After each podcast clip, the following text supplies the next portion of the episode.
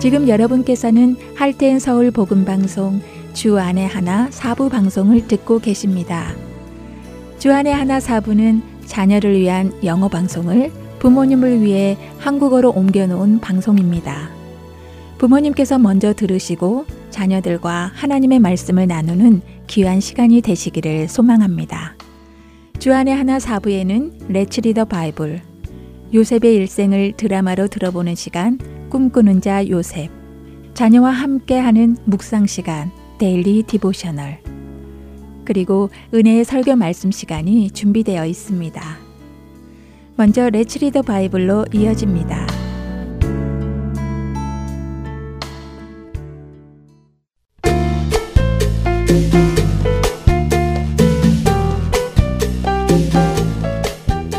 애청자 여러분 안녕하세요. 레츠 리더 바이블 진행의 함혜진입니다. 사람은 살아가다 보면 누군가의 도움이 필요할 때가 있습니다.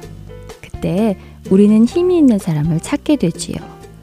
아, 저 사람이 가지고 있는 권력이라면 나를 도와줄 수 있겠구나.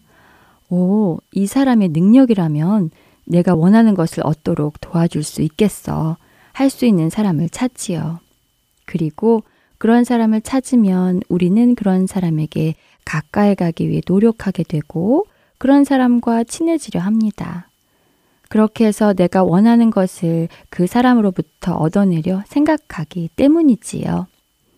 그러나 이러한 생각은 하나님 나라 백성들이 가지고 있을 생각은 아닙니다. 세상에 속한 사람들의 생각이지요. 성경은 이처럼 사람을 의지하는 것이 왜 옳지 않은지를 말씀해 주십니다. 바로 오늘 우리가 함께 읽을 시편 146편에서 말이지요. 3절과 4절을 읽어 볼까요? 귀인들을 의지하지 말며 도울 힘이 없는 인생도 의지하지 말지니 그의 호흡이 끊어지면 흙으로 돌아가서 그날에 그의 생각이 소멸하리로다. 그렇습니다. 힘이 있고 능력 있는 사람들을 의지하지 말라고 합니다.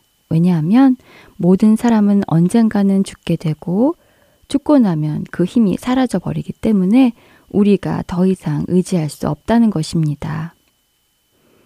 대신 성경은 이렇게 말씀하시지요. 그 다음 절인 5절입니다. 야곱의 하나님을 자기의 도움으로 삼으며 여호와 자기 하나님에게 자기의 소망을 두는 자는 복이 있도다. 사라져 없어질 사람의 힘을 의지하는 것이 아니라 영원하신 하나님을 의지하고 그분을 자신의 도움으로 삼고 그분께 소망을 두는 사람이 복이 있는 사람이라고 하시지요. 그리고 6절부터 10절까지는 하나님께서 어떤 분이시기에 우리가 그분을 우리의 도움으로 삼아야 할지를 설명해 주십니다. Let's Read the Bible을 통해 함께 읽어보며 하나님께서 어떤 분이신지 알아가 보면 좋겠습니다. 그리고 여러분도 하나님을 의지하기로 결단하시면 좋겠네요.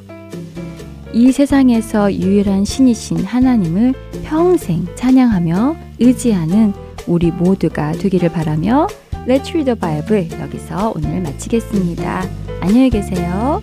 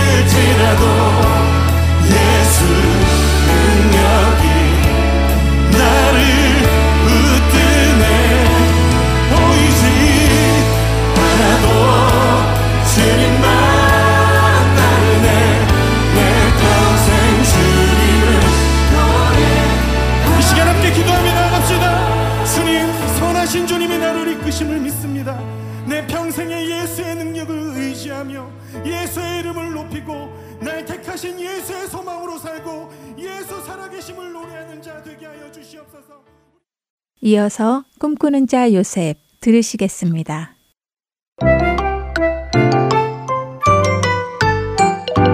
애청자 여러분 안녕하세요. 꿈꾸는 자 요셉 진행의 박윤규입니다. 아버지 야곱의 말씀을 따라 애굽으로 곡식을 구하러 갔던 야곱의 열 아들. 그들은 그곳에 총리를 만나 곡식을 얻으려다 정탐꾼으로 몰려 열 아들 중 둘째 아들인 신무원이 옥에 갇히는 일을 경험합니다. 정탐꾼이 아닌 것을 증명하려면 가나안에 가서 막내 아들 베냐민을 데리고 오라는 총리의 이상한 요구에 가나안으로 돌아가던 야곱의 아들들은 여관에서 짐을 풀다가 곡식값으로 내었던 돈이 다시 짐 속에 들어있는 것을 보고는 놀라죠. 하지만 다시 돌아갈 시간이 없던 그들은 하는 수 없이 집으로 돌아갔습니다. 그들은 두려운 마음으로 아버지 야곱에게 애굽에서 있었던 일을 이야기합니다. 아니, 뭐라고? 무슨 그런 말도 안 되는 소리를 하느냐? 너희들 또 무슨 짓을 벌인 게냐? 어떻게 곡식을 돈도 없이 사올 수 있다는 게냐? 그리고 시므온은 어디로 간 것이냐? 너희들 혹시 도둑질을 하고 도망치다가 시므온에게 무슨 일이 생긴 것은 아니냐? 아닙니다, 아버지. 저희가 왜 거짓말을 하겠습니까? 정말 저희도 왜 이런 일이 일어났는지 알 수가 없습니다. 제발 좀 믿어주세요. 아니야. 너희 놈들은 무슨 일만 하면 내 자식들이 없어지게 하는 녀석들이다. 요셉도 없어졌고 시므온도 없어졌는데 이제 베냐민까지 빼앗아 가려고 그런 말을 하는 것이지? 아이고, 내 마음이 괴롭고 괴롭구나. 아버지, 제가 꼭 시므온과 베냐민을 아버지 앞에 온전히 데려다 놓겠습니다. 만약 제가 그들을 아버지께로 데리고 오지 못한다면 제 두 아들을 죽이세요. 안 된다. 안 돼. 내가 사랑하는 아들은 요셉과 베냐민 뿐인데 요셉도 죽고 이제 베냐민만 남았다. 그런데 내가 어찌 그 아이를 보낼 수 있느냐? 혹시라도 그 아이에게까지 무슨 일이 생기면 내가 내가 어떻게 살겠느냐? 내 놈들은 정녕 이 애비가 슬퍼하면 죽어서 스올로 내려가는 꼴을 보고 싶은 게냐? 베냐민은 절대 절대 보낼 수 없다. 루우벤의 간청에도 유동하지 않는 야곱. 그들은 그렇게 애굽으로 가서 신무원을 구하지 않고 가나안에 머물렀습니다. 하지만 가나안의 기근은 쉽게 끝나지 않았습니다. 시간은 흐르고 어느새 애굽에서 가져온 곡식을 다 먹게 되었죠. 곡식이 떨어지자 야곱이 다시 아들들에게 애굽에 가서 곡식을 사오라고 합니다. 이 녀석들아, 다 굶어 죽을 참이냐? 먹을 것이 다 떨어졌는데 어찌 보고만 있느냐? 어서 애굽에 가서 곡식을 더 사오도록 해라. 아버지의 말씀에 넷째 아들 유다가 말합니다. 아버지 지난번에 다녀올 때 말씀드렸잖아요. 애굽 총리가 다시 올 때 베냐민과 함께 오지 않으면 얼굴을 볼 수 없다고 했습니다. 저희가 어찌 감히 애굽 총리의 말을 거스르겠습니까? 아버지께서 베냐민을 우리와 함께 가게 하시면 가겠지만 베냐민을 보낼 수 없으시면 저희도 애굽에 갈 수 없습니다. 하, 아니, 그러게 왜 쓸데없이 다른 아우가 있다고 그 사람에게 말을 한 게냐? 아버지, 저희가 그냥 말한 것이 아닙니다. 그 애굽 총리가 이상하게도 저희 가족들과 친척 관계에 대해 자세히 물어봤었습니다. 아버지는 살아 계시냐? 동생은 있느냐? 이러면서요. 그렇게 꼬치꼬치 묻는데 어떻게 대답을 안 합니까? 그리고 저희가 이렇게 베냐민을 데리고 오라고 할 줄을 알았나요? 만약 알았으면 말을 안 했겠죠. 아버지, 그러지 마시고 저를 한번 믿어 주십시오. 비록 제가 베냐민만큼 아버지께 위로가 되는 아들은 아니지만 제가 베냐민을 위해서 담보가 되겠습니다. 만일 제가 베냐민을 다시 데리고 오지 못한다면 제가 평생 그 죄를 달게 받겠습니다. 제 목숨을 바쳐 베냐민을 데리고 오겠습니다. 그러니 허락해 주세요. 이렇게 머뭇머뭇거리고 있을 동안 벌써 두 번도 더 다녀왔겠습니다, 아버지. 에휴, 그래. 다른 방도가 없구나. 대신 이렇게 해라. 너희는 애굽 총리께 좋은 선물을 가지고 가서 드려라. 그리고 돈도 두 배로 가지고 가라. 혹시 지난번에 너희가 돈을 내지 않은 것이 문제가 되지 않도록 말이다. 자, 어서 벤야민을 데리고 애굽 총리께로 가거라. 이 애비는 네 할아버지 아브라함의 하나님, 내 아버지 이삭의 하나님께서 은혜 주시기만을 기도할 테니.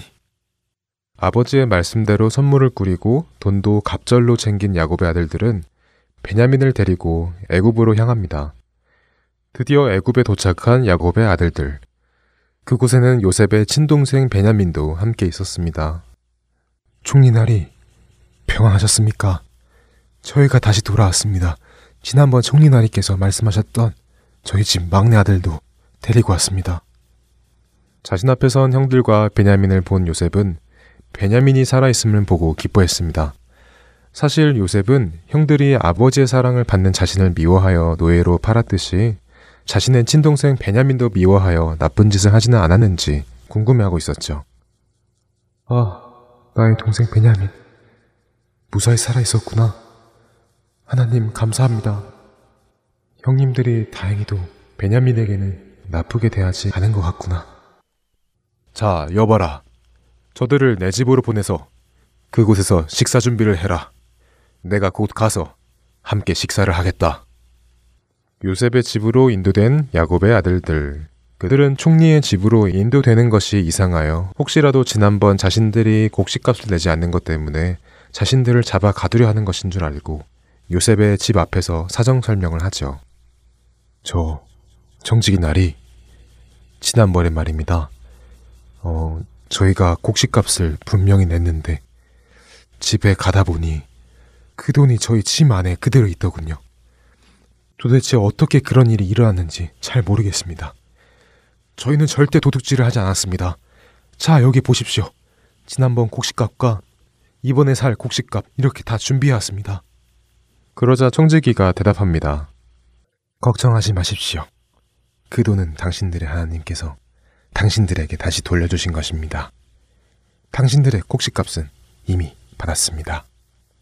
이렇게 하여 요셉의 집으로 들어간 야곱의 아들들은 얼마 후 집으로 돌아온 요셉과 식사를 하게 됩니다. 날이 저희가 지천한 것들에게 어찌 이리 은혜를 베풀어 주십니까? 총리날이 댁에서 식사까지 대접받고 정말 감사합니다. 너희가 약속을 지켰으니 내가 은혜를 베푸는 것이다. 그래, 너희 아버지는 안녕하시냐? 내 날이 하나님의 은혜로 저희 아버지께서 평안하시고 건강히 계십니다. 요셉은 형들이 베냐민을 어떻게 생각하는지 알고 싶어서 베냐민에게는 형들보다 다섯 배나 더 많은 음식을 주었습니다. 그런데 형들은 베냐민을 시기하거나 기분 나빠지 않았고 모든 형제가 즐거워하며 식사를 했죠. 음, 형님들이 베냐민을 미워하거나 시기하지 않아 보이는군. 그럼 내일 마지막 시험을 한 가지 더해서 형님들의 진심을 확인해 봐야겠구나. 요셉이 하려는 마지막 시험. 그 시험은 어떤 시험일까요? 꿈꾸는 자 요셉. 다음 시간에 계속 이어집니다. 안녕히 계세요.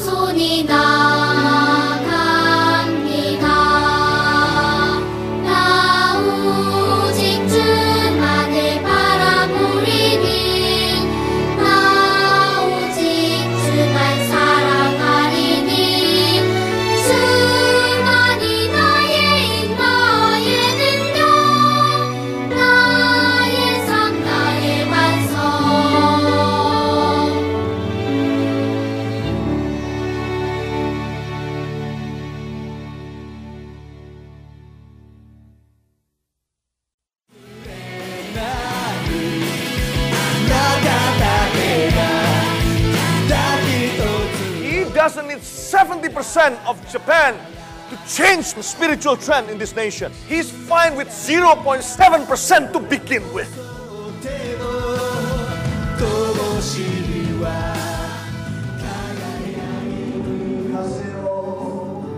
하나님을 향해 부르짖는 일본인들의 간절한 마음이 들리십니까? 크리스천 인구가 1%도 되지 않는 척박한 영적 사막 일본. 그 사막의 땅에도 복음의 씨앗이 뿌려져야 할 것입니다. 하트앤소울 복음 선교회에서는 이 일을 위하여 일본어 방송 CD를 제작하였습니다. 주위에 있는 일본인들에게 이 CD를 전하고 싶은 분들은 전화번호 602-866-8999로 연락 주시기 바랍니다.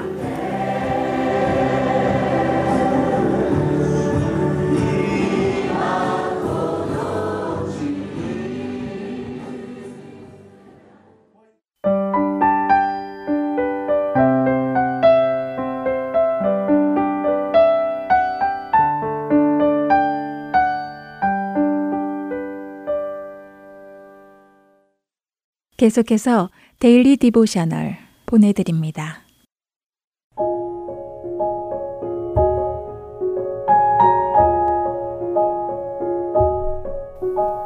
애청자 여러분 안녕하세요. Daily Devotional 진행의 최소영입니다.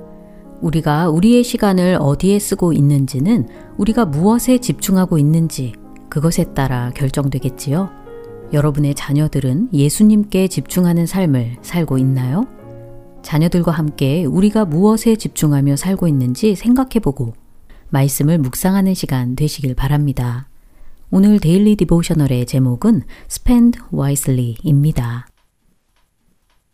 제이드와 엄마는 널싱홈에 있는 몇몇 분들을 만나기 위해 널싱홈을 방문하였습니다. 먼저 이곳에 계신 스미스라는 이름의 할머니를 방문하였는데요.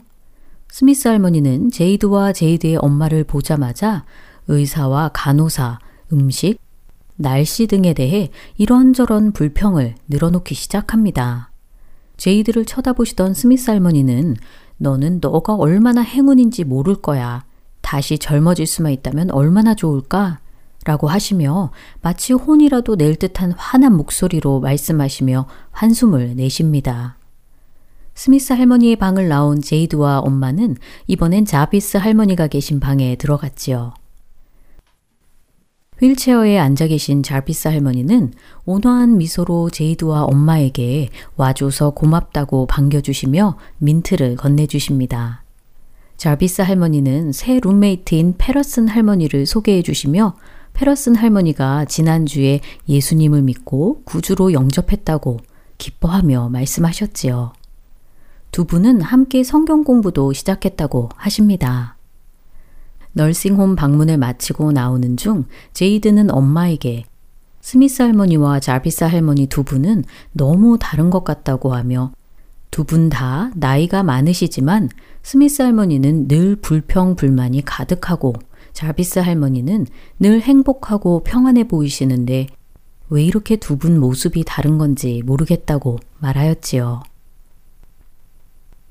그러자 엄마는 혹시 전에 제이드 동생이 갖고 싶어 했던 게임기를 사기로 결정했던 때의 일을 기억하느냐고 물으십니다. 제이드는 기억한다고 대답하며 동생이 그 게임기를 사기 위해 돈을 모으려고 온갖 일과 심부름 등을 열심히 했던 모습이 생각난다며 그렇게 무언가 열심히 하는 모습을 본 적이 없었다고 말하였지요. 이에 엄마는 이렇게 말씀하십니다. 그때 내 동생은 게임기를 사는 것에 모든 생각이 집중되어서 자신의 돈과 시간을 어디에 써야 할지 분명해졌던 거야. 내 생각엔 스미스 할머니와 자비스 할머니도 이와 비슷한 것 같구나. 그분들이 널싱홈에서 시간을 어디에 쓰고 계신가 하는 것은 그분들이 무엇에 집중하고 계신지 보여주고 있지. 스미스 할머니는 나이가 들어서 불편하고 싫은 일들에 집중하고 계신다면 자비스 할머니는 예수님의 용서와 사랑 안에서 누리는 기쁨에 집중하며 주위 사람들에게 그 기쁨을 나눠주고 계신 거야. 두 분 다 인생의 비슷한 시기를 지나고 계시지만 삶과 시간을 어디에 쓰고 있는지는 완전히 다른 모습이지. 엄마의 말씀을 듣고 난 후 제이드는 다음번에도 꼭 널싱홈을 방문해서 스미스 할머니가 예수님 안에서 기쁨을 누릴 수 있도록 도와드리고 싶다고 말합니다.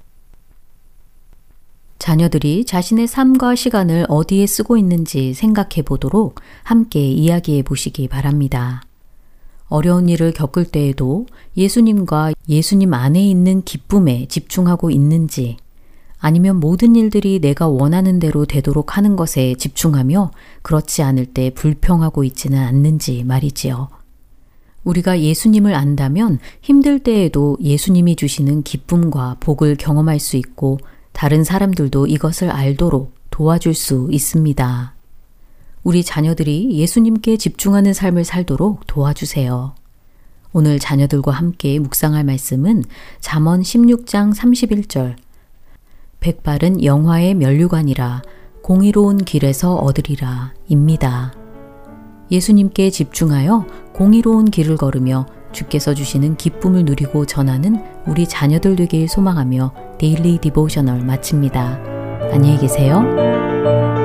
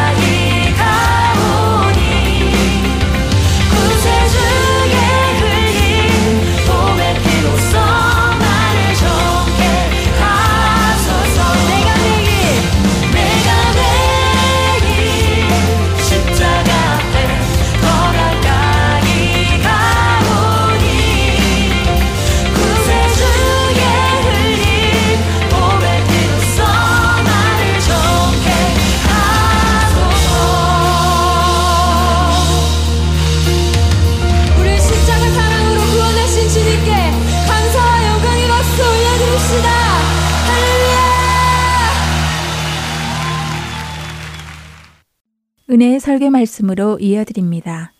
오늘은 캐나다 밴쿠버 그레이스 한인교회 박신일 목사님께서 창세기 42장 1절에서 8절의 본문으로 보이는 것과 보이지 않는 것이라는 제목의 말씀을 전해 주십니다. 은혜의 시간 되시기 바랍니다.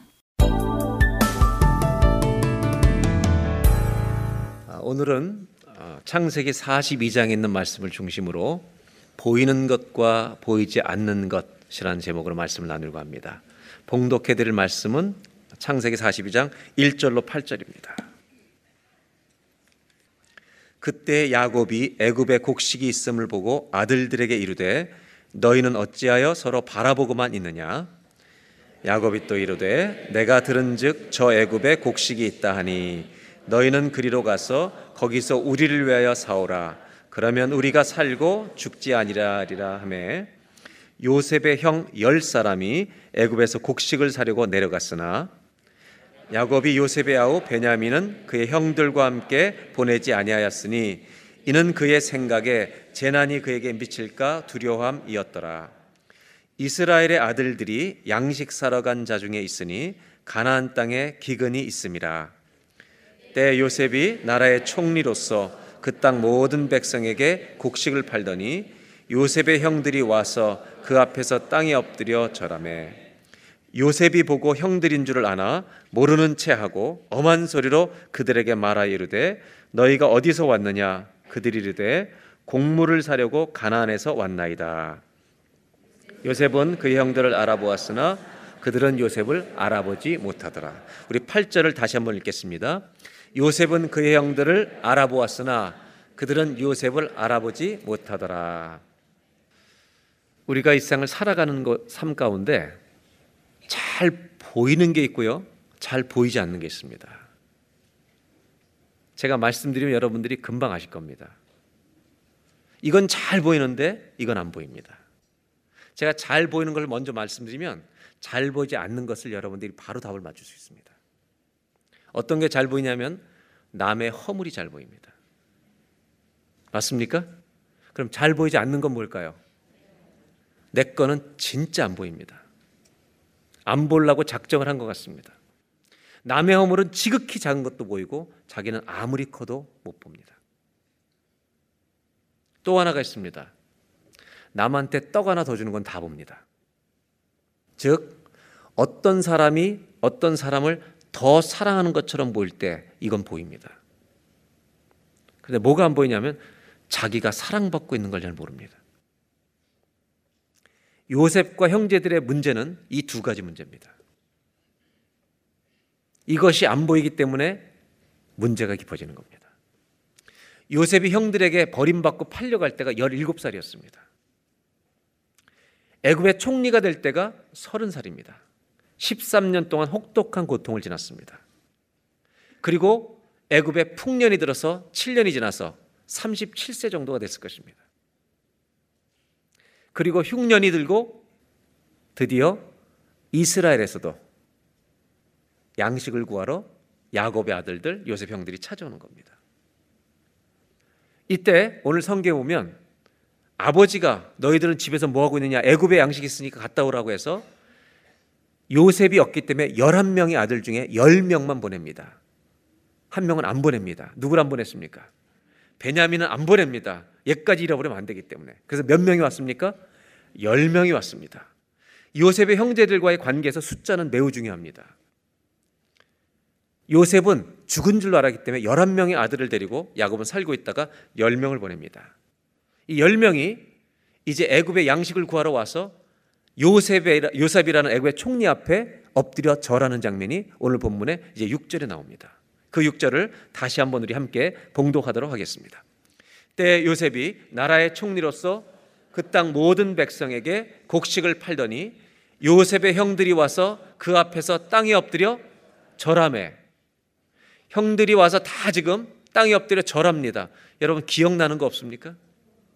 뭐예요? 꿈이 기억납니다. 요셉이 꿈꾸었던 것이 20년이 지나서 지금 이루어지고 있는 겁니다. 7절 요셉이 보고 형들인 줄 금방 합니다. 그러나 모르는 채 하고 엄한 소리로 그들에게 말하 이르되 너희가 어디서 왔느냐 그들이 이르되 곡물을 사려고 가나안에서 왔나이다. 8절 다 같이 한번 다시 읽겠습니다. 요셉은 그의 형들을 알아보았으나 그들은 요셉을 알아보지 못하더라. 요셉은 형들인 줄 아는데 형들은 이 사람이 요셉일 거라고는 생각도 하지 못합니다. 자신들이 노예로 팔아버렸던 요셉이 애굽의 총리가 돼서 자기들 앞에 앉아 있을 거라고는 도저히 상상할 수 없는 일이었습니다. 여러분 우리는 보면서도 못 보는 게 있습니다. 그래서 이사야서 42장 20절에 하나님 이렇게 말씀하십니다. 내가 많은 것을 볼지라도 유의하지 않는다. 네가 많은 것을 보고 있으면서도 내가 너에게 뭘 말하고 싶은지 못 본다는 겁니다. 귀가 열려 있을지라도 듣지 아니하는도다. 우리가 이럴 때가 참 많습니다. 형제들은 지금 요셉을 보는데도 요셉일 거라고 상상도 하지 못합니다. 다시 만날 것이라고 생각도 못하고 그들은 찾아와서 애굽의 총리한테 양식을 구하러 절하고 있습니다. 요셉은 누가 왔는지 다 알고 있습니다. 이제 요셉의 입장에서 거꾸로 생각해 보겠습니다. 요셉도 마찬가지입니다. 자기가 한 것은 바로왕의 꿈을 해석해 준 겁니다. 7년 풍년 들고 7년 흉년 들 것입니다. 이것도 자기의 능력으로 한 것이 아닙니다. 하나님이 도와주셔서 한 것입니다. 그리고 이 풍년 때 각 성마다 5분의 1의 세금을 다 농민들한테 걷어서 모든 성마다 창고에 다 저장해 뒀습니다. 요셉의 창고에 다 저장해 뒀습니다. 기근이 왔을 때 양식을 가진 유일한 나라는 애굽밖에 없었습니다. 그리고 그 총리가 돼서 양식을 사러 오는 사람들한테 모든 것을 통제하는 사람이 요셉이었습니다. 그러다 어느 날 자기를 팔았던 형들이 자기 앞에 절하는 장면을 요셉이 목격하고 있는 겁니다. 요셉도 내 인생에 이런 일이 일어날 거라고 상상하지 못했습니다. 그러나 지금 일어나고 있습니다. 요셉은 보는 겁니다. 자신을 팔아버렸던 형들이 자기 앞에 나타나서 절하고 있는 것입니다.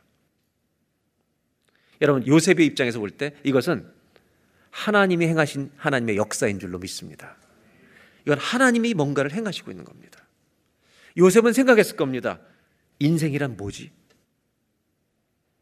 한 사람의 인생은 어떻게 가는 것인가? 수많은 생각이 오가고 있을 것입니다. 형들은 요셉인 줄 모르고 양식을 구하려고 얼굴도 못 쳐다본 채 엎드려 있습니다. 양식을 공급해주는 총리가 누군지 모릅니다. 더욱이 하나님이 요셉의 생애를 여기까지 인도하셨을 것이라는 상상도 할 수가 없습니다. 그러나 요셉은 지난 20년 동안 그 수많은 사연들과 그 모든 아픔에서 나를 건져주신 하나님을 보면서 체험하면서 앉아 있는 겁니다. 만일 형님들이 이 사람이 요셉인 것을 알았다면 두 가지는 보라 봐야 합니다. 첫째는 자기들의 죄를 볼 줄 알아야 합니다. 두 번째는 하나님이 요셉을 인도하신 것을 볼 줄 알아야 합니다. 여러분, 하나님은 왜 형들에게 오늘 요셉 앞에 서게 하셨을까? 요셉에게 절하면서 왜 거기에 있는 것일까? 하나님은 형님들에게 가르쳐 주시고 싶은 게 뭘까? 하나님은 아마 이런 말을 하셨을지 모르겠습니다. 나는 한 사람의 인생을 낮추기도 하고 높이기도 하는 여호와 하나님이다. 나는 모든 사람의 인생을 인도하는 만군의 여호와다. 이 말을 해주고 싶은지 모릅니다. 요셉도 마찬가지였습니다. 형들한테 꼭 해주고 싶은 말이 있었을 것입니다. 형님들, 나 요셉이라고, 나 살았다고, 아니, 하나님이 나를 살게 하셨어요. 이 말을 해주고 싶었을 것입니다. 모든 웅덩이에서, 모든 감옥에서, 모든 억울함에서 하나님 나를 건져내셨습니다. 내가 요셉이에요, 형님. 그런데 말을 아낍니다. 아직 하지 않습니다. 오늘 성경이 보여주는 것은 이것입니다. 요셉은 보고 있는 게 있습니다. 자기가 수많은 어려움과 감옥에서 나와서 총리로서 이 역할을 하고 있다는 것. 형님들이 자기 앞에서 절하고 있다는 것. 이걸 보면서 나를 인도하신 분은 하나님이십니다. 이것을 보고 있는 줄로 믿습니다. 그래서 요셉은 나중에 형님들에게 자기를 알릴 때 45장에 알릴 때 하나님의 인도하심을 이렇게 표현합니다. 45장 5절에 당신들이 나를 이곳에 팔았다고 해서 근심하지 마십시오. 한탄하지 마십시오. 하나님이 생명을 구원하시려고 나를 당신들보다 먼저 보내셨습니다. 여러분 자기 인생을 억울하게 해석하지 않고 하나님이 나를 이렇게 인도하셨다고 고백하는 겁니다. 여러분 하나님은 우리에게 누구십니까? 요셉은 보는데 형들은 보지 못합니다. The Lord is my shepherd. 근데 그냥 shepherd가 아닙니다. Good shepherd. 하나님은 우리의 인생을 인도하시는 목자이신 줄로 믿습니다. 요셉의 생애를 펼쳐보면요. 사람들은, 형님들은 팔아버립니다. 요셉이 팔릴 때 하나님은 놔두십니다. 우리가 고난당하고 사업이 안 되고 망할 때 하나님이 놔두실 때가 있습니다. 놔둬야만 총리가 되기 때문입니다. 팔려갔습니다. 보디발이 자기 집에 총무를 삼습니다. 너무 착한 사람이니까. 하나님이 함께 하시니까. 하나님이 요셉을 도와주십니다. 페이버를 받게 하십니다. 그러나 곧 누명을 쓰고 보디발의 아내에 의해서 감옥에 넣는 일을 당합니다. 요셉을 사람들이 감옥에 집어넣어 버립니다. 하나님은 감옥에 들어갔을 때 아무 말도 하지 않으시고 때가 찰 때까지 기다리십니다. 먼저 나오면 총리가 될 수가 없습니다. 때가 차야만 총리가 되기 때문에. 바로왕이 꿈을 꾸고 해석해서 총리로 바로왕이 세웁니다. 하나님이 이때 요셉의 문을 열어주십니다. 사람들이 아무리 이렇게 해도 하나님은 인도하십니다. 여러분 우리가 다른 사람 다 잘 되는 것 같아도 나는 안 되는 것 같아도 여러분이 아마 지금 하나님 놔두시는 시간이 있을지도 모릅니다. 이것이 반복됩니다. 그러나 우리 한 가지 고백해야 합니다. 하나님이 우리 인생을 인도하십니다. 이것을 보는 눈이 열리기를 주의 이름으로 축원합니다. 지금 요셉은 20여 년 동안 하나님이 나를 어떻게 인도하셨는지를 형님들 앞에서 보고 있습니다. 형님들이 이렇게 내 앞에 무릎 꿇게 될 줄이야 상상도 못했습니다. 형님들은 요셉이 누군지 모릅니다. 하나님은 저와 여러분의 인생을 오늘도 손잡고 걷고 계십니다. 놔두고 계실 때가 있습니다. 고난이 오는데도 못 벗어나게 하십니다. 때가 찰 때까지. 기다려야만 하나님이 우리를 향한 약속을 이루시기 때문입니다. 이번 주간에도 하나님이 나를 인도하십니다. 이것을 보는 눈이 열리기를 주의 이름으로 축원합니다. 이제 그 다음에 대화는 이제 형과 형들과 요셉에 대한 점점 더 대화가 깊어집니다. 구절을 보겠습니다. 요셉이 그들에게 대하여 형들이 누군지 알잖아요. 꾼 꿈을 생각합니다. 20여 년 전에 꿨던 꿈. 그리고 그들에게 이르되 너희는 정탐꾼이다. 스파이다. 이 나라의 틈을 엿보러 온 사람들이지 양식 구하러 온 게 아니다. 10절에 대답합니다. 아닙니다. 곡물을 사러 왔습니다. 양식 구하러 왔습니다. 11절.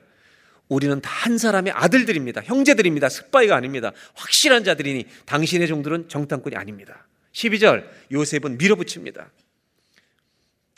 아니다. 너희가 이 나라의 틈을 엿보러 왔느니라. 스파이다.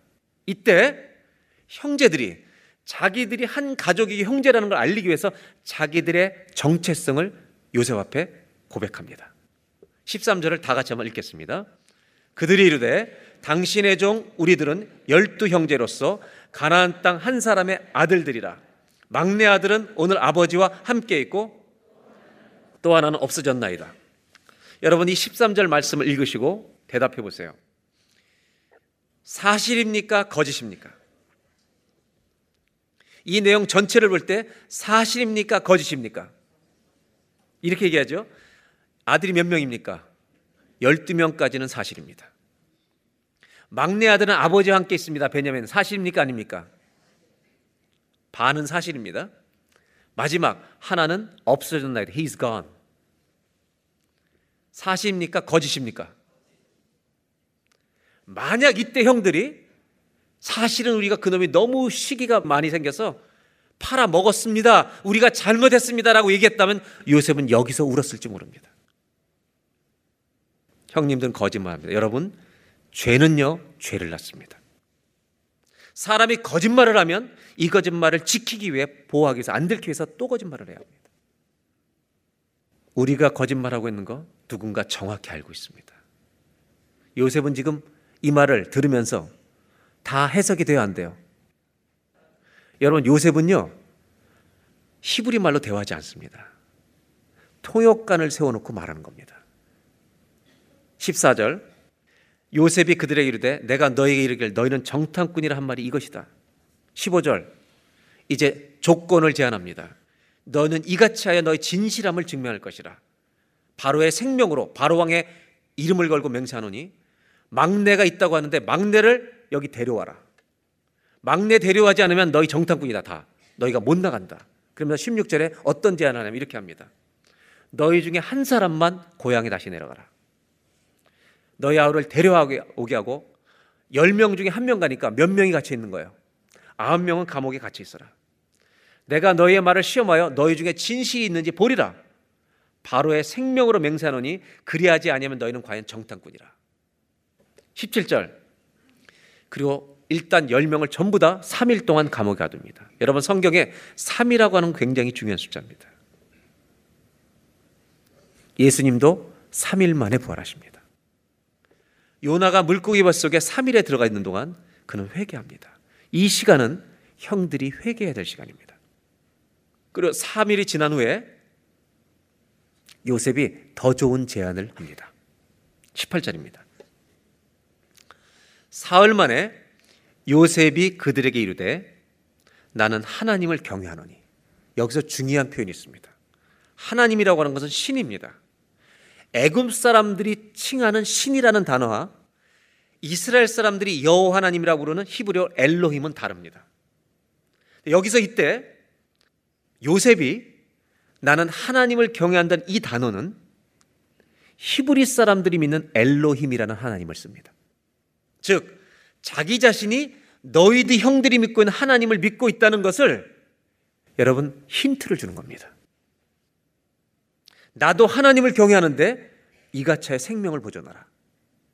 그리고 19절에 이렇게 말합니다. 너희가 네 말이 진짜 확실한 진실이고 확실한 자들이면 이제는 아까는 한 사람만 갔다 오라 그랬잖아요. 이제는 한 사람만 남고 옥에 갇히게 하고 아홉 명이 가서 곡식 가지고 가서 너희 집안 굶주림을 다 구한 다음에 20절 막내 아우를 내게로 데리고 오라. 그러면 너희 말이 진실함이 되고 너희가 죽지 아니하리라 하니 그들이 그대로 아니라 여러분 얼마나 조건이 좋은 조건으로 바뀌었어요. 한 명만 인질로 잡히면 명이 갔다 올 수 있으니까. 이때 21절에 이들이 이렇게 말합니다. 다 같이 한번 읽겠습니다. 21절 시작. 그들이 서로 말하되 우리가 아우의 일로 말미암아 범죄하였도다.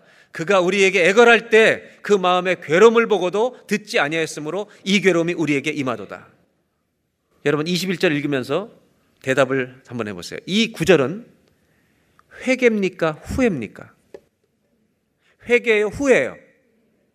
여러분 이 잘못 저질렀던 20여 년의 일 때문에 고통이 온다는 걸 깨닫습니다. 회개하진 않습니다. 후회합니다. 여러분 회개는 주님께 고백하는 것입니다. 그런데 이들은 알아요. 하나님을 알던 자이기 때문에 죄에 대해서 심판이 온다는 걸 압니다. 22절 이때 르우벤이 장남 르우벤이 이렇게 말합니다. 그들에게 대답하여 이르되 내가 그때 20년 전에 너에게 그 아이한테 그렇게 하지 말라고 그랬지. 그래도 너희가 듣지 아니했느니라. 그러므로 핏값 치르게 됐다. 이제 심판받게 됐다. 르우벤이요. 20여 년 전에 벌어진 일을 가지고 내가 그때 그러지 말라고. 23절. 그들 사이에 요셉이 통역을 세워서 말하고 있기 때문에 그들은 요셉이 이 모든 대화를 듣는 줄을 알지 못하더라. 여러분, 이 대화를 들을 때 요셉 마음이 얼마나 아팠겠습니까? 형님 나 살려달라고 애걸할 때 버렸던 그 형들. 요셉은 24절에 그 자리에 있지 못합니다. 형님들 앞에서 자기를 노출할 수가 없어서 형들을 떠나가서 혼자 엉엉 웁니다. 인도하신 하나님이 감사하고 나를 버렸던 형들이 가슴 아프고 다시 돌아와서 그들과 말하다가 그들 중에서 시무원을 선택합니다. 눈앞에 결박하고 25절입니다. 명하여 곡물을 그 그릇에 채우게 하고 그 다음이 중요합니다. 곡식을 다 채우고 그릇까지 왔으니까 다 채웁니다. 각 사람의 돈은 그들의 자루에 신하들에게 몰래 다 넣게 합니다. 또 길에 가다가 먹을 양식을 공짜로 더 줍니다. 여러분, 왜 돈을 돌려주는 거예요? 왜 요셉은 팔아야 되는 양식을 이 형제들에게 다시 돈을 다 몰래 자루에 넣어주는 거예요? 나중에 스파이로 몰라는 거 아니죠? 다시 한번 보여주세요. 각 사람의 돈은 그의 자루에 도로 넣게 하고 제가 이렇게 번역을 해도 될까요? 요셉이 사랑을 넣어주는 거예요. 형님들, 내가 사랑해요. 자기를 팔아먹은 형들에게 사랑을 넣어주는 거예요. 형들이 보지 못하는 게 있습니다. 요셉의 사랑을 못 봅니다. 걱정은 많은데, 심판은 두려워하는데, 하나님의 은혜를 모릅니다. 죄를 고백해서 자기들이 정말 잘못했다. 이건 깨닫고 있는데 후회하고 있는데 심판이 두렵지. 하나님의 은혜를 모릅니다. 내 죄를 위해 죽어주시는 하나님의 사랑과 은혜를 알지 못합니다. 그러나 요셉은요, 20여 년 여정 동안 하나님의 은혜를 듬뿍 입었습니다. 형들을 복수할 마음이 없습니다. 형들을 돕고 싶습니다. 그래서 곡식 자료에 돈을 다 넣어서 돌려줍니다. 형들이 이 사랑을 신뢰하지 못합니다. 못 봅니다. 언제까지 못 보는지 아세요? 나중에 형들을 다 데려와서 요셉이 부양합니다. 전부 다 먹입니다. 그러다가 아버지 야곱이 창세기 50장에 먼저 돌아가십니다. 그래서 형들이 근심이 생깁니다. 이제 50장으로 다 형들이 애굽에 와 살다가 아버지가 죽은 이후에 어떻게 하는지 보겠습니다. 요셉의 형제들이 그들의 아버지가 죽었음을 보고 말하되 요셉이 혹시 우리를 미워하여 잘 대하다가 아버지가 안 계시니까 우리가 그에게 행한 모든 악을 다 갚지나 아니할까 하고 16절 요셉에게 말을 전하여 이르되 즉 자기들이 만든 겁니다. 당신의 아버지가 돌아가시기 전에 명령하여 이르시기를 아버지가 이렇게 얘기한 적 없습니다. 자기들이 만든 겁니다. 17절 너희는 이같이 요셉에게 이르라 너의 형들이 너에게 악을 행했을지라도 이 형들도 알아야 자기 나쁜 짓 한 거. 이제 바라건대 그들의 허물과 죄를 용서하라. 여러분 이 사람들은 누구에게 용서를 받아야 되는지 모릅니다. 용서를 하셨나니 그 다음 17절 후반부 당신 아버지 하나님의 종들인 우리 죄를 이제 용서하소서매. 이 말을 들을 때요. 그렇게 사랑을 베풀어도 의심하는 형들을 보고 요셉이 그들이 그에게 하는 말을 들을 때 울었더라. 형들과 요셉이 만날 때 사람의 숫자가 중요하고요. 요셉이 여러 번 웁니다. 몇 번 우는지도 나중에 볼 것입니다. 그리고 18절에 형들이 또 와서 요셉의 앞에 엎드립니다. 아버지가 돌아가시니까 엎드려서 우리는 당신의 종들이니다. 여러분 사람은 죄를 지면 비참해집니다. 관계에서 굴욕을 당하게 됩니다. 19절 요셉이 그들에게 이르되 두려워하지 마십시오 형님들. 내가 어떻게 하나님을 대신하겠습니까? 그리고 20절에 이렇게 말합니다. 다 같이 한번 읽겠습니다. 당신들은 나를 헤아려 했으나 하나님은 그것을 선으로 바꾸사 오늘과 같이 많은 백성의 생명을 구원하게 하시려 그리고 21절에 요셉은 한 가지를 더 말합니다. 제가 봉독해 드리겠습니다. 당신들 형님들 두려워하지 마십시오. 아버님이 돌아가셨다 해도 내가 당신들과 당신들의 자녀까지 다 기를 것입니다. 그리고 간곡한 말로 그들을 위로합니다. 여러분 요셉이 착해요, 안 착해요? 요셉이 형들을 복수할 마음이 있는 것 같아요, 없는 것 같아요? 여러분이 한번 대답해 보세요. 요셉은 이 형들의 문제를 용서한 것 같아요, 안 한 것 같아요? 자녀까지 기르겠다는 겁니다. 그리고 이렇게 말하잖아요. 하나님을 사랑하는 자, 그 뜻대로 부르심을 입은 자들에게는 모든 것이 합력하여 선을 이루니라. 형님들은 나를 헤아려 했지만 하나님은 선으로 바꿔서 이런 은혜를 베푸겠으니 이건 내 것이 아닙니다. 다 나눠야 합니다. 여러분 한 가지만 더 질문하겠습니다. 요셉은 태어날 때부터 이렇게 착한 겁니까? 아니면 이 13년의 긴 상처를 지나서 형님들을 만났는데 이 기간 동안 하나님이 요셉의 상처를 만져주신 것입니까? 요셉은 태어날 때부터 화를 못 내는 사람입니까? 아니면 요셉을 그 상처를 하나님이 만져주셨다고 생각하십니까? 아니면 그 모든 아픔과 억울함을 하나님이 싸매주셨다고 믿습니까? 그럼 제가 여러분들에게 묻습니다. 요셉은 13년 동안 고통의 세월을 보냈는데 여러분의 인생에 왔던 상처는 여전히 살아 있습니까? 아니면 주님이 녹여주셨습니까? 형들의 마음처럼 걱정과 두려움으로 가득 차 있습니까? 아니면 분노와 억울함으로 가득 차 있습니까? 아니면 요셉처럼 마치 상처가 없었던 사람처럼 넉넉하십니까? 이 사랑을 받으면서도 형님들이 못 보는 게 있습니다. 하나님이 어떤 분이신지. 어떤 사람은 1년의 아픔이 있을 수 있습니다. 어떤 사람은 30년의 아픔이 있을 수 있습니다. 여러분, 하나님은 고치십니다. 하나님이 싸매시면 더 넉넉한 사람이 되는 겁니다. 오늘 이 예배 때 혹시 아픔이 남아있다면 주님이 싸매 주시는 치료의 예배가 치료의 예배가 되시기를 주의 이름으로 축원합니다.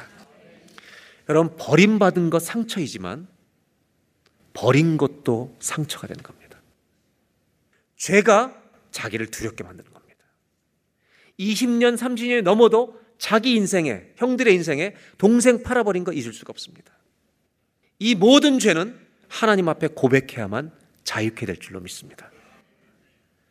형들에게 필요한 것은 하나님의 용서하시는 은혜를 입는 것입니다.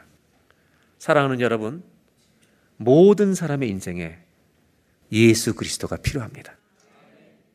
그분이 우리의 구원자시고 그분이 우리의 치료자이시기 때문입니다. 예수님을 믿으셔야 합니다. 예수님을 의지하셔야 합니다. 구원만이 아니라 주님의 치유하심이 임하는 오늘 예배가 되기를 주의 이름으로 축복합니다. 이제 형님들이 곡식을 다 아홉 명이 메고 집으로 돌아오는 길에 어느 날 여관에 묵습니다. 자기 가방 자루를 열다가 깜짝 놀랍니다. 돈이 있는 것을 보고 더 놀랍니다. 우리를 나중에 정말 스파이로 모는 거 아니야? 그리고 집에 내려갑니다. 그리고 아버지에게 이 모든 사실을 알립니다. 이제 42장 35절로 갑니다. 각기 자루를 쏟고 본즉 각 사람의 돈뭉치가 그릇 자루 속에 있는지라 그들과 그들의 아버지가 돈뭉치를 보고 다 두려워합니다. 왜? 뭔가 우리한테 어떤 수작을 잘못된 일을 벌리려는 거 아니야? 두려워합니다. 36절. 그들의 아버지 야곱이 그들에게 이르되 너희가 나에게 내 자식들을 잃게 하도다. 요셉도 없어졌고 시몬도 없어졌거늘 이제 베냐민까지 데려가서 증명을 해야 되니 베냐민을 또 빼앗아 가고자 하니 이는 다 나를 해롭게 함이로다. 야곱은요 요셉에게 요셉은 이미 죽은 아들로 취급하고 있습니다. 이때 장남 르우벤이 37절에 이렇게 말합니다. 르우벤이 그의 아버지에게 말하 이르되 내가 그를 아버지께로 데려가지 아니하거든. 여러분 성경에 제가 지금 읽는 마지막 파트에 무슨 단어가 자꾸 나오는지 아세요? 이 단어가 자꾸 나와요. 너무 많이 나와. 무슨 단어예요? 아버지 자꾸 나와요. 내가 그를 아버지께로 데리고 오지 아니하거든 내 두 아들을 죽이십시오. 그를 내 손에 맡기소서 내가 그를 아버지께로 데리고 돌아오리다. 38절 야곱이 이르되 내 아들은 너희와 함께 내려가지 못하리니 막내 베냐민 못 간다. 내가 못 준다. 그의 형은 죽고 그만 남았습니다. 요셉은 죽었고 그만 내가 라헬에서 나는 얘밖에 없다. 너희가 가는 길에서 재난이 그에게 미치면 너희가 내 흰머리를 슬퍼하여 스올로 내려가게 합니다. 난 죽는다. 베냐민이 없으면 난 죽는다. 오늘 제가 나누는 것은 요셉과 형제들의 차이입니다. 여러분 오늘 이 뒷부분을 42장 끝부분을 읽은 중에 무슨 단어가 많이 나와요? 요셉의 형들과 베냐민은요. 형들은 다 아버지와 같이 20년을 더 살았습니다. 근데 요셉은요. 20년이 넘도록 아버지 없이 살았습니다. 아버지가 있다는 것은 참 좋은 겁니다. 왜냐하면 아버지는요. 말 안 해도 언제나 자식 생각합니다. 제가 작년도에 좋은 헤드폰 하나가 생겼습니다. 컴퓨터를 사는데 따라왔는데 이게 시가로 200불 정도를 줘야 사는 겁니다. 전 여행을 많이 다니니까 이 헤드폰을 쓰면 noise free입니다. 음악만 들을 수 있고 영화를 볼 때도 아무 잡음이 안 들립니다. 저는 그 헤드폰을 고이 집에 모셨습니다. 이제 여행 갈 때 오픈해야지. 그러나 어느 날 둘째 딸이 일주일 휴가를 왔습니다. 얘는 음악을 아주 좋아하는 애입니다. 제 방에 내려와서 이제 일상적인 터크를 하기 시작합니다. 그동안 어떻게 지냈냐 한 5분 10분 대화를 한참 하다가 대화가 길어졌습니다. 그러다가 이제 제 방에 쭉 지하 서재 와서 이 대화하다가 카메라를 보더니 요즘 사진 아빠 찍냐고 아빠 찍는다고 재밌냐고 그래서 아 너무 재밌다고 그러다가 얘 시선이 갑자기 어디에 멈췄습니다. 헤드폰을 딱 보더니 아빠 저거 언제 샀어? 그러더라고요. 아빠가 얻은 거야. 저거 좋은 건데. 아 좋지. 아빠 들어? 이제 들을 거야. 한마디 더 합니다. 내가 쓸까? 제가 뭘 했을 것 같아요? 안 그래도 줄라 그랬어. 사실 받았을 때 그 아이를 주고 싶었어요. 그 아이는 thank you 그리고 들고 올라갑니다. thank you라는 말이 3일이면 사라질 겁니다. 그런데요, 저는요, 지금도 기쁩니다. 그것을 준 것을. 더 좋은 걸 사주고 있습니다. 이게 아버지입니다. 그런데 이상한 게 있습니다. 요셉의 형들은 아버지랑 20년을 살았는데 마음이 팍팍합니다. 마음이 말라 있습니다. 이상한 것은 fatherless. 아버지 없이 20년을 요셉은 살았는데 마음이 넉넉합니다. 부족하다고 망하는 거 아닙니다. 아버지가 없다고 인생이 망하는 거 아닙니다. 부족하다고 망하지 않습니다. 아버지, 어머니 없다고 망하지 않습니다. 환경이 어떻다고 망하지 않습니다. 하나님이 함께 하시면 모든 것을 가진 자입니다. 한 번만 따라 하실까요? 하나님은 우리를 돌보시는 아버지이십니다. 그래서 예수님이 제자들에게 기도를 가르쳐 주실 때 너희는 이렇게 기도하라. 하늘에 계신 우리 아버지. 아버지. 여러분은 아버지가 계십니까?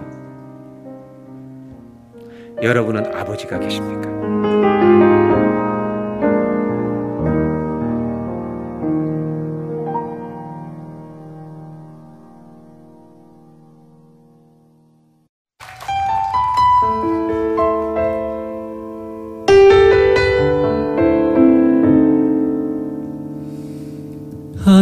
제겐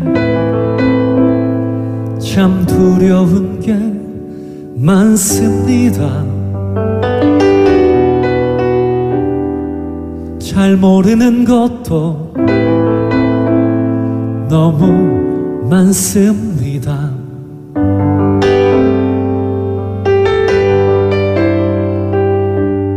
부끄러운 일은 헤아릴 수도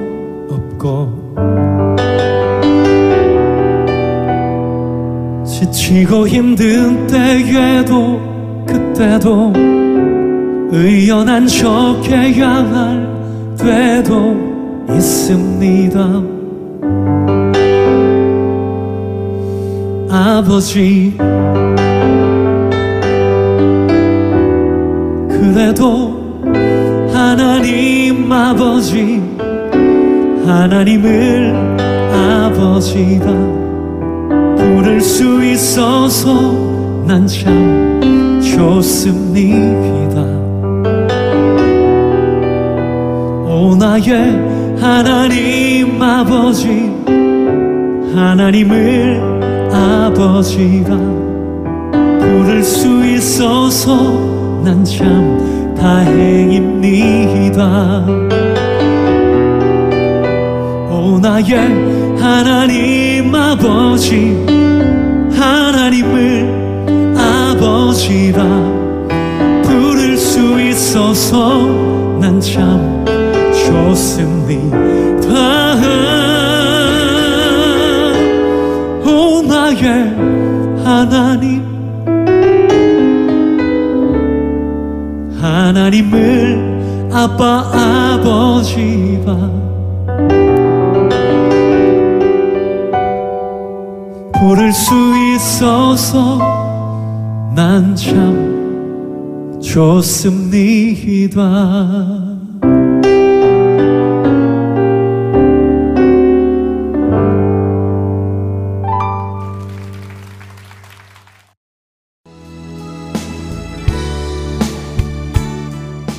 주안의 하나 사부 준비된 모든 순서는 여기까지입니다.